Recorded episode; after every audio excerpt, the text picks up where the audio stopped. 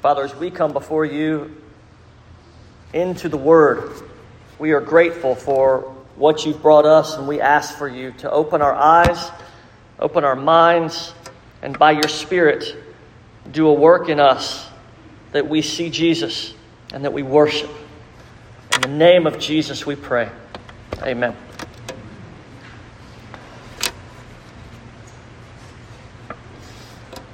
According to History.com, uh, the United States has been in, has declared war so many times. Any guesses how many times the United States has officially declared war?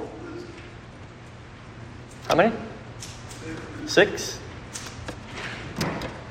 The United States has officially declared war 11 times in five different conflicts. And that's probably what you were thinking of was the conflicts.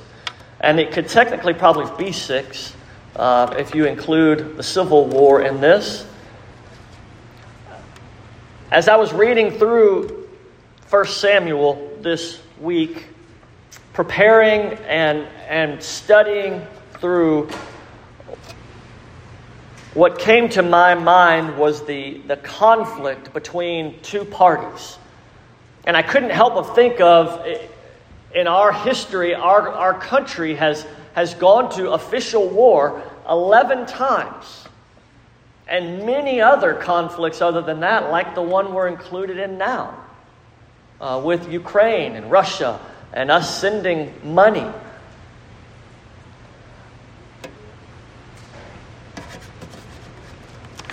When strong heads collide, oftentimes there, there is a conflict. And, and as you walk through 1 Samuel, what we see is a very clear conflict between two headstrong men. And this morning, uh, I, I entitled the message When Kingdoms Collide, because I think there's more than just uh, I think there's more than just two men going on here. And as we uh, investigate this morning through 1 Samuel, I'd like for you to look at what two kingdoms are truly colliding this morning. Every king kingdom has a king, and that king comes to define who they are. We can think of kings like King Tut or Alexander the Great, Julius Caesar, or even King James and what he's brought us today but the kings represent what the people are. And if you have your Bible this morning, I'd like for you to turn to 1 Samuel. We're going to begin in chapter 8 this morning. And uh, I'm going to tell a long story today. A long story. But the story has a purpose because it's drawing together the, the collision of two kingdoms and how the Lord is orchestrating these kingdoms for the future, not only of Israel, but for the future of humanity.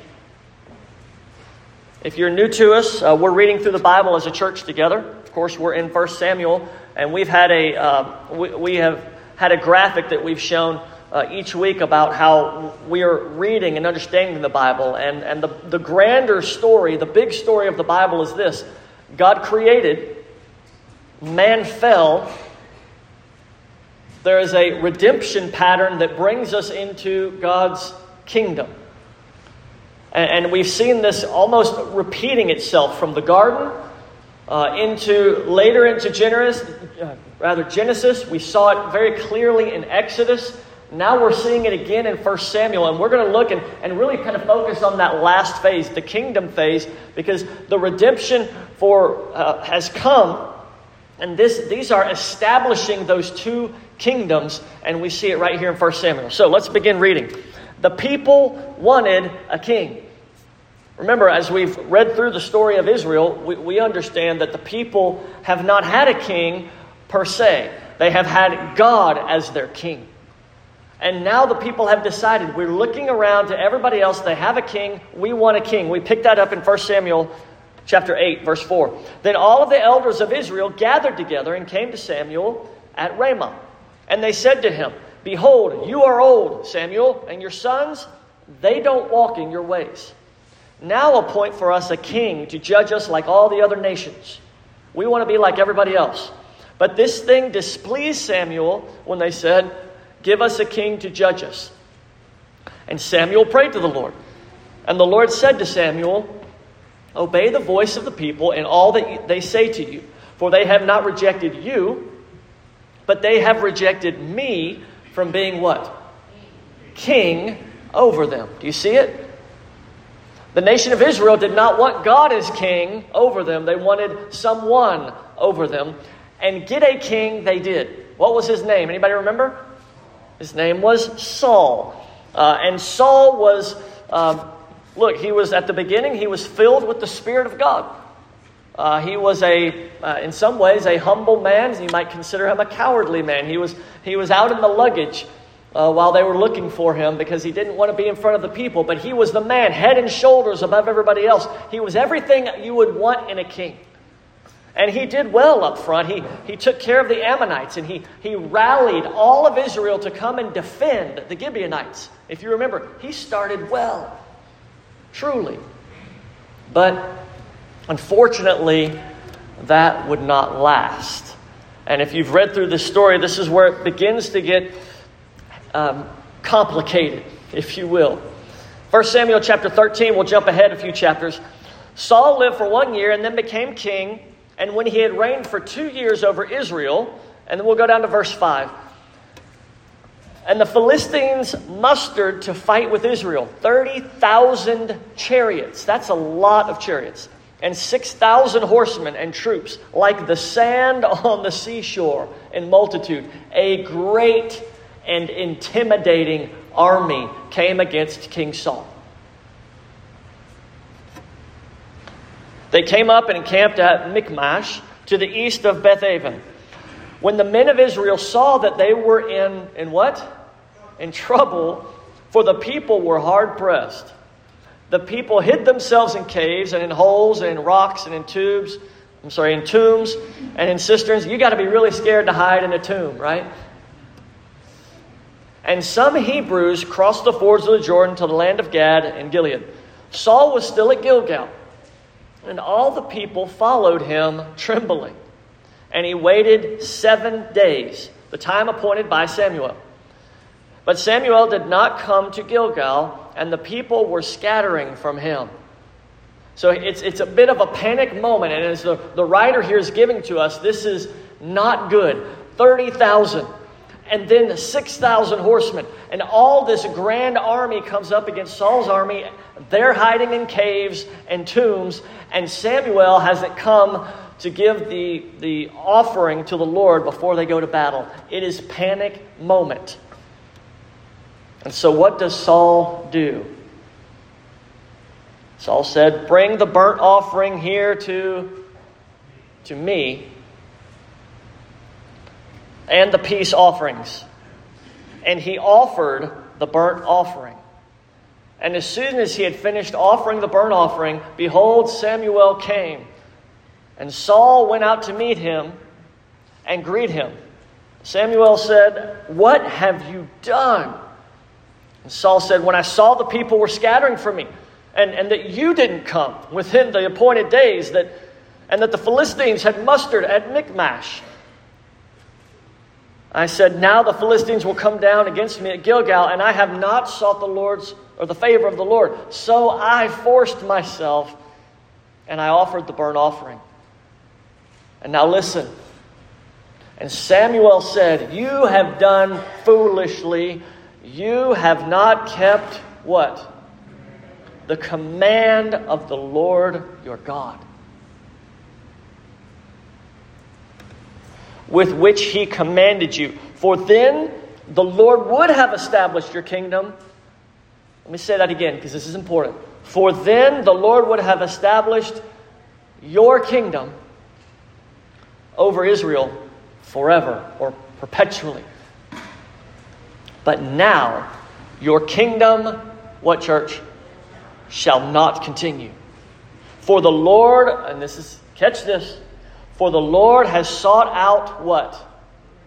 A man after his own heart here you have the beginnings of this division of Saul the king trying to do good and doing things, and then being doing things his own way, and the Lord says, Look, you're going to do your things your own way, that's fine. I'll seek out a man after my heart who will do things my way. Saul, you want to do things your way? That's fine, you can do it. But I'm seeking a man who will do things my way. And he will be, and the Lord has commanded him to be a prince over his people because you have not kept the commandment of the Lord. Now, notice this is the beginning of the division of a multi kingdomed Israel. One kingdom being a kingdom of Saul, a kingdom where, where uh, the leader does whatever is right in his own eyes. Sound familiar? Sounds like the last book we read, doesn't it? Sounds like Judges. He, they did what was right in their own eyes. Sounds a little bit like what we do today in our culture. We do what's right in our own eyes. Versus a servant of God who does what God would have him to do. A man seeking after God's heart, if you will, or God's will. This is the beginning. Let's watch. Let's continue to watch it. What's going to happen shortly thereafter is Saul is going to hear these words that the, the, the Lord is seeking out a new person. He begins to gather all of these men around him who are good warriors. And, and, and here's what happens Saul begins to link arms now with, with Pharaoh. And he begins to link arms with, with Herod, who killed all the, the children because he wanted to remain king. You remember Pharaoh, right? He, he killed all the babies back in Egypt because he was afraid that they were going to rise up and take what? His kingdom. And then you remember Herod, right? He, he killed all the babies because he was heard that there was a, a new king that had been born in the land of, of Israel. Saul now links arms and says, Somebody's going to take away my kingdom, I'm going to take them out first. And this is how he's presented. We even see it in Sunday school. We're studying Acts. Remember the Apostle, Paul, before he was Saul, what was he doing? He was killing people, bringing them to jail, terrorizing them, because he didn't want their kingdom to usurp Saul's kingdom. How ironic. Wednesday night, we gathered in the room back here and we had a study in Philippians chapter 2. Let me give you a contrast here. You have Saul rising up and seeking to kill people that are seeking to take his kingdom. We're going to see that in just a moment. Let me contrast that with you real quickly with what Jesus gives us, and we read this Wednesday night. Have this mind among you, which is yours in Christ Jesus, who, though he was in the form of God, Jesus was in the form of God, he didn't count that. He didn't count equality with God a thing to be clung on to, a thing to be grabbed and clung onto. That's not what Jesus as king did. He was part of the upside down kingdom, the kingdom that gave away. Jesus empties himself by taking the form of a servant and becoming like us to die on the cross for us. Whereas Saul seeks everything he can to hold on to his kingdom and kill anyone that, that, that wants to take that away from him. We see Jesus coming in the mind of Christ and saying, I give up all of my kingship to come and to serve and to die, even death on a cross. Two kings, two kingdoms. Let's continue. Y'all still with me? 1 Samuel chapter 16. We're going to see the rise now in 1 Samuel of the second kingdom. Saul still runs his kingdom, Saul still does what he wants to do. He takes out, he's going to begin taking out anything that's threatening him, but he runs his kingdom. But we see in the background a new kingdom begins to build itself. 1 Samuel 16, verse 13. Samuel takes a horn and anoints David in the midst of his brothers, and the Spirit of the Lord now rushes upon David from that day forward. And Samuel rose and went to Ramah. A new kingdom is being raised up in the midst of Saul's other kingdom. Now, let me take a step back here and, and push this forward just a bit. If you can remember in our Passion play, they asked about a kingdom, and Pilate would ask Jesus, Oh, so you are a king? Because Jesus stood there and said, My kingdom is what? It's not of this world. And, and I want y'all to see the parallel here. Within Saul's great kingdom in Israel, another kingdom of God's is rising up. The Bible calls the devil the, the God of this age. And I want you to know that there is a kingdom that is ruling and reigning around us even today. And it has ideas, and it has expectations, and it is a cutthroat world out there. But I want you to know that 2,000 years ago, a new king came and began to rise up in the kingdom of this world or the kingdom of this age. And it was a spiritual kingdom. And its king came and humbled himself unto death, death on a cross, and his name is Jesus. And Jesus now is still calling people into his kingdom. And that offer is for you and for me to come into the kingdom and to live in the spiritual realm and to invest into the spiritual realm and leave Saul's kingdom, if you will. Let's look at the rise of the king. The rise of the king. 1 Samuel chapter 17. This is a story that probably if you went through uh, VBS or Sunday school or as a kid, you heard this story. And 1 Samuel 17 is the address of it. 1 Samuel 17, verse 45 David said to, to Goliath of Gath, a man who was taunting all of Israel, all of the people of God, David comes out and he says, You come to me with a sword and a spear and a javelin. But I come to you in the name of another kingdom. He doesn't say that, but I say that. I come to you in the name of the Lord, and I will deliver you into my hand, and I will strike you down and cut off your head. And I will give the dead bodies of the host of the Philistines this day to the birds of the air and the wild beasts of the earth, that all may know that there is a God in Israel. I'm going to stop right there. David is fighting for another kingdom. Saul is in his tent with his knees knocking. And David is saying, No one will defy my God like that. Because he believes and he has faith in God. And he knows that God is able to do what God will do. And the Spirit of God is in him. Verse 47 And all of the assembly, and that all the assembly may know that the Lord saves, not with the sword and the spear for the battle is the Lord's, and he will give you into our hands. There's another kingdom brewing, and there's another king rising. But this leads to a massive problem. Y'all still with me this morning? This leads to a massive problem. David comes home after beating, defeating Goliath, this the unbeatable, and as he walks into town, I'm just going to go ahead and say it. It's the lady's fault. It's the lady's fault. No, I'm being silly. The ladies begin to sing a song. And they're rejoicing. They're rejoicing. And what do they say? They say, Saul has killed his thousands, but David his what?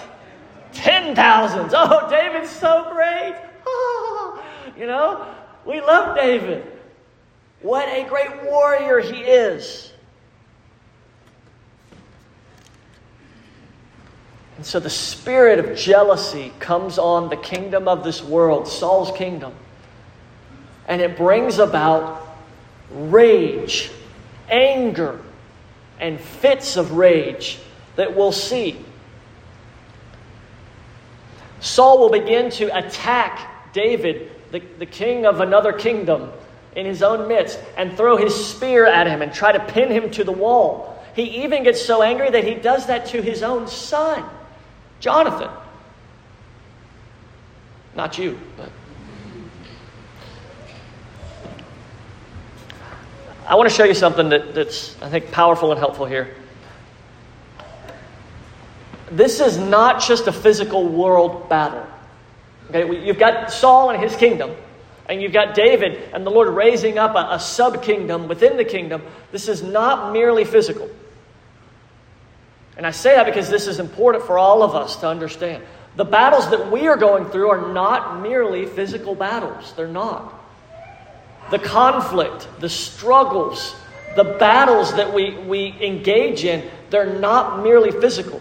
If you are part of God's spiritual kingdom, there are spiritual portions of truth, of life, of hope, of redemption, of salvation, all playing into this. Look in 1 Samuel 16. It happened back then too. Now the Spirit of the Lord departed from Saul. And a, and a what? Help me out, church. And a harmful spirit from the Lord tormented Saul. This is a spiritual situation here. And Saul's servant said to him, Behold, now a harmful spirit from God is tormenting you. It was obvious. They knew it. Now let our Lord, lowercase l, Lord, Saul, now let our Lord now command your servants who are before you to seek out a man who is skillful in playing the lyre. And when the harmful spirit from God is upon you, he will play the lyre, and it will be well. So Saul said to his servants, Behold, or provide for me a man who can play well and bring him to me. One of these young men answered, Behold, I have seen the son of Jesse. Now, this is before, of course, before the, the battle of, of David and Goliath. A son of Jesse the Bethlehemite. His name's David, who is skillful in playing. So God sends even the enemy to begin to recognize this spiritual battle and be a part of this spiritual battle. Let me read to you from 1 Samuel 18. I jumped ahead. Here's the verse.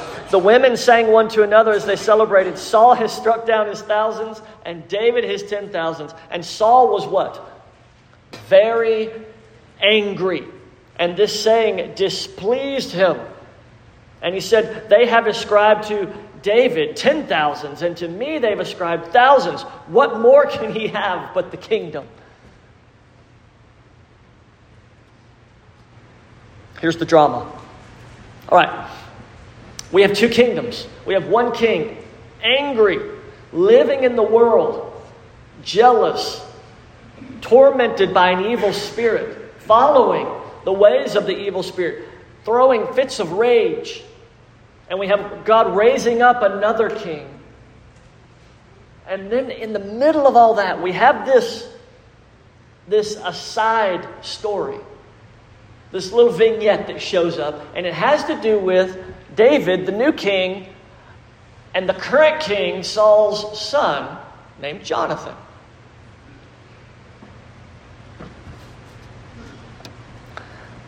Now, what do we know about the king's son? What normally happens with the king's son? What happens when the king dies? He becomes the king. You guys got it. David was the, I mean, Jonathan was the king in waiting. You got that? Jonathan is the king in waiting, essentially with the authority of the king without the crown yet. What he said went. He's the king's son. You do what the king's son says. Watch what he does. This is this is crazy. But watch what he does. Chapter 18. As soon as he had finished speaking with Saul, the soul of Jonathan was knit to the soul of David, and Jonathan loved him as his own soul. And Saul took him that day and would not let him return to his father Saul's house because he knew he was going to try to kill him. Then Jonathan then Jonathan did what? Y'all help me out. He made a covenant with with with David. Well, he made a covenant with David, the, the up and coming king to be, who's not going to be a part of Saul's kingdom. Jonathan made a covenant with David, and watch what he does. Because he loved him as his own soul, And Jonathan stripped himself of the robe that was on him. And he gave it to David, and his armor, and his sword, and his bow, and his belt. And if you go back and you read people who, who understand things of, of uh, history and how things happen, this was a very clear way of Jonathan presenting to David his allegiance and showing his loyalty to him even greater than his loyalty to his own robe and his own armor.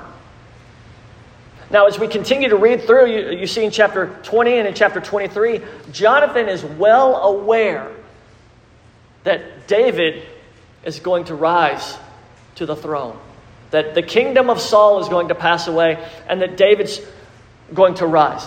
Now, I say all this to say this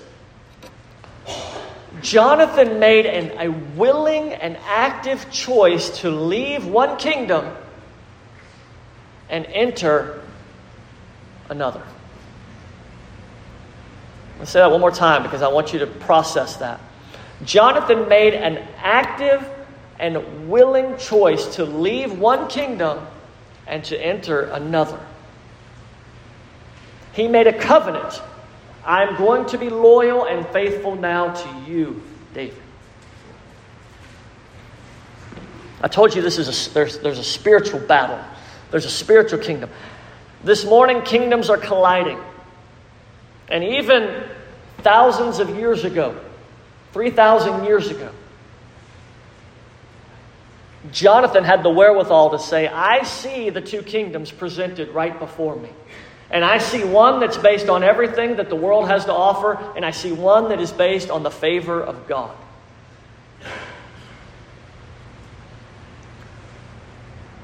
I want to share with you this morning that just as Jonathan had that choice, so too do we and our family members and our friends.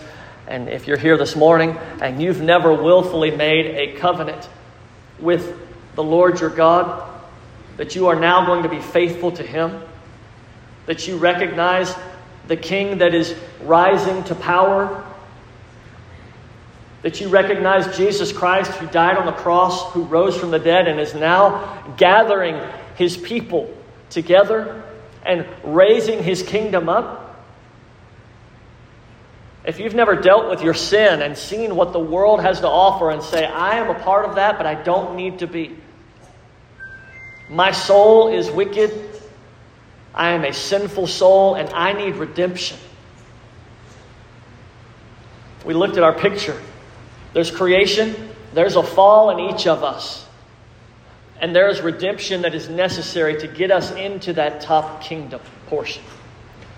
And that's the picture that we see with, with Jonathan giving himself over to David.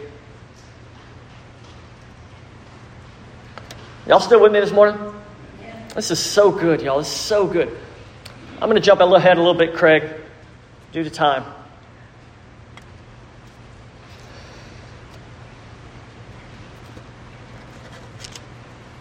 The kingdom of darkness, Saul's kingdom, would continue to pursue David, David's kingdom, or God's kingdom through David.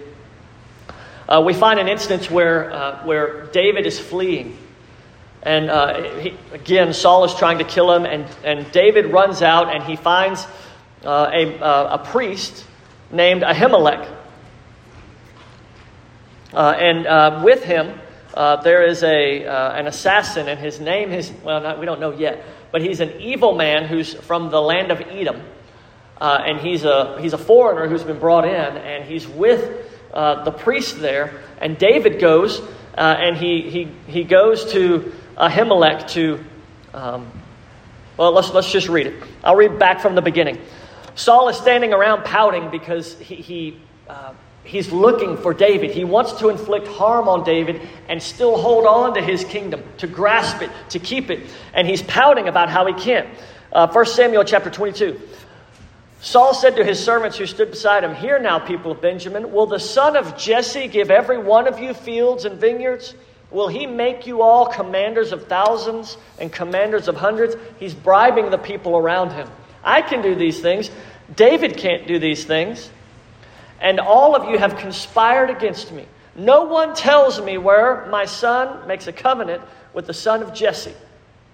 None of you is sorry for me or discloses to me that my son stirred up my servant against me to lie in wait at that day. And then a man named Doeg, he's an Edomite, he stood by the servant of Saul and he said, I saw the son of Jesse. He came to Nob and he came to that priest, Ahimelech. And he inquired of the Lord for him to give him uh, provisions. And Ahimelech, he helped him out, and he even gave him the sword of the Philistines. So Saul said, Oh, really? So Ahimelech helped David out when he was fleeing me? Really? A couple of verses later, in verse 16, the king goes then to Ahimelech and he says, You shall surely die, Ahimelech. Now, oddly enough, the name Ahimelech means my brother is, is the king. Um, my brother is the king, and the king is going to try to kill him. He's not going to be very brotherly to him. You shall surely die, Ahimelech, you and all of your father's house. And the king said to the guards who stood about him, Watch this, turn and kill the priest of the Lord, because their hand is also with David. And they knew he fled, and they did not tell me that David was running away. You should have told me. But the servants of the king would not put out their hand to strike the priest of the Lord. So all of the priests say, Nope, nope, we're, we're, we're not going to take out Ahimelech. And, and Saul's servants are like, Ah, we, we don't kill God's anointed people. We don't do that. Saul's rage had come so far into clinging to his own world that he had come to the place where he was willing to do damage even to the, the priests and the people of God. And even the people surrounding Saul knew look, you've crossed the line, Saul. You're killing God's priests? What are you doing? But rage had so filled his soul And then up steps Doeg. Saul turns to Doeg and he says, You turn and strike the priest. And Doeg turned and struck down the priest. He killed 85 persons who were priests and wore the linen ephod.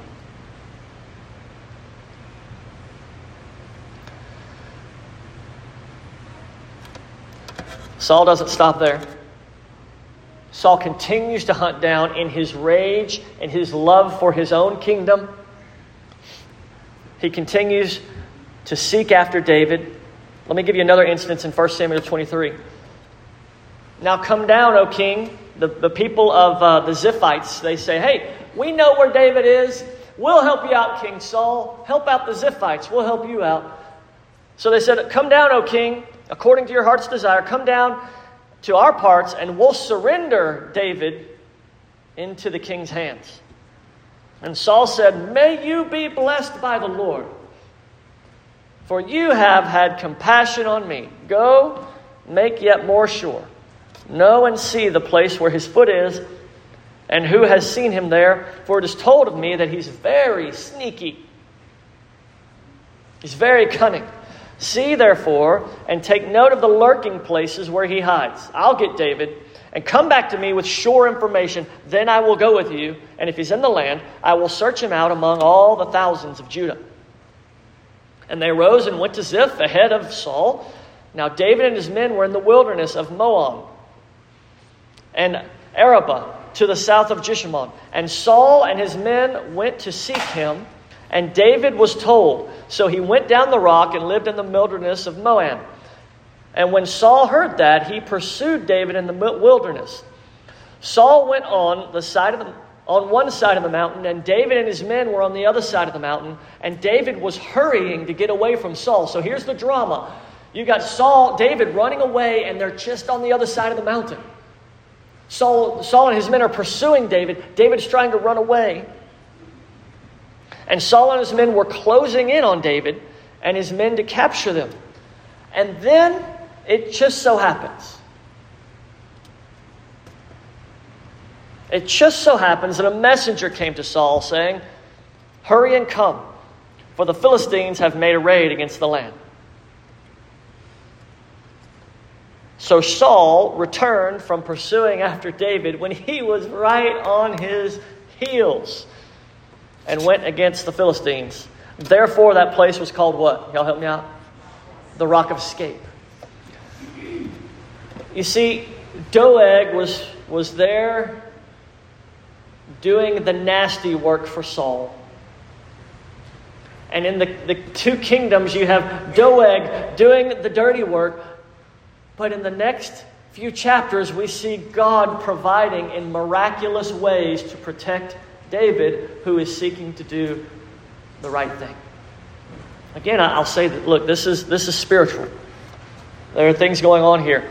God moves and does and works and, and makes sure that his people are protected and able to do what he would have them to do. Again, remember, this is going down for all eternity. Jesus Christ is the son of David.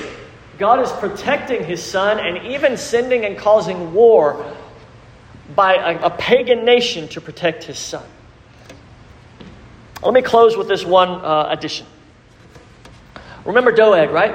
He's the guy that killed 85 priests. Guess how many priests were there that day, though? It wasn't 85, it was 86. Nice work, Tristan. One of them got away. I'm going to close with this. Chapter 22, verse 20.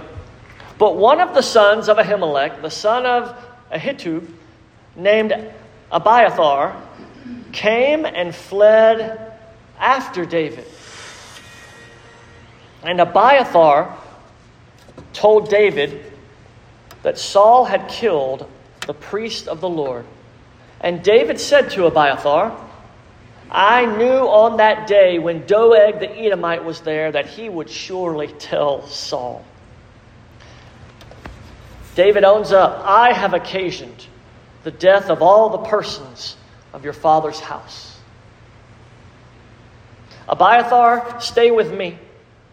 Do not be afraid, for he who seeks my life seeks yours also. With me you shall be in safekeeping. Two kingdoms. Two kingdoms the kingdom of God realized in David right now in our story. The kingdom of God realized in David takes the fugitive, takes the one who is running, takes the one who's afraid. And rather than attack or seek his life, he welcomes him into his new kingdom. And what we see here is David's kingdom begins to grow by people like Abiathar. And David begins to have mighty men with him who are willing to give their lives to protect him. The allegiance of people, of the Lord drawing people together to be part of his kingdom, to do his work, and to raise up the ultimate kingdom in Jesus Christ. So today I offer you the same offer that David gives to Abiathar. And that is this The Lord our God offers shelter, He offers hope, He offers peace from the wrath that is to come to all who embrace Jesus Christ, the Son of God. There will be two kingdoms for a long time. And until Jesus comes back, there will be two kingdoms in this world the kingdom of heaven and the kingdom of this world. There is an offer for any who want to come into God's kingdom. As I've said before, I'll say it again. Jesus said, Whoever comes to me, I will know by no means cast away. Jesus receives sinful men. There's a song we sing about that. Christ receive a sinful man? Jesus Christ saves sinners that repent. There is a cost. there is a cost. If you remember back when Jonathan was giving up and coming into David's kingdom, he had to walk away from one kingdom and one way of life and one ruler. Jesus said it this way He said, Whoever comes to me must forsake or hate his own father, his mother, his wife, and his children, his brothers, his sisters, yes, even his own life, or he cannot be my disciple. Whoever does not bear his own cross and come after me cannot be my disciple. I offer you to come into the kingdom of God, to forsake the way of this world, to forsake your sin, to repent, and to come into Christ. Will you come unto Christ today? Christian, if you're here, you understand the great joy of which the Lord has given to you in Christ. What is some application for us today? The application is this. The application is this. If you are in the kingdom of Christ, you are protected from the kingdom of this world, and that doesn't mean everything's going to go well for you. But that means your soul for all eternity is in Christ and can never be compromised. So live in the new kingdom light. Live according to the upside downness of Jesus' kingdom, who says, I'm not going to hang on and cling to the things that my sinful nature loves. I'm going to humble myself and serve people and take after the model that Jesus Christ has given to me. This world needs people devoted to the kingdom of Christ. This church needs people devoted to the kingdom of Christ and who are willing to make the name not of David, but the name of Jesus, and to be mighty men and mighty women fighting for his cause and proclaiming the truth. Jesus said, For this reason, I was born, and for this reason I came into the world to bear witness to the truth. Church, I believe that's our job as well. Let's bear witness to the truth. Let's pray together. Father, we come before you grateful for your kingdom, and as you have called us into your kingdom as believers, may we fight for our King. May we be loyal to our King. God, as you have done the spiritual work in us, drawing us into your kingdom, Allow us, O oh Lord, to be faithful day after day after day. In Jesus' name we pray. Amen.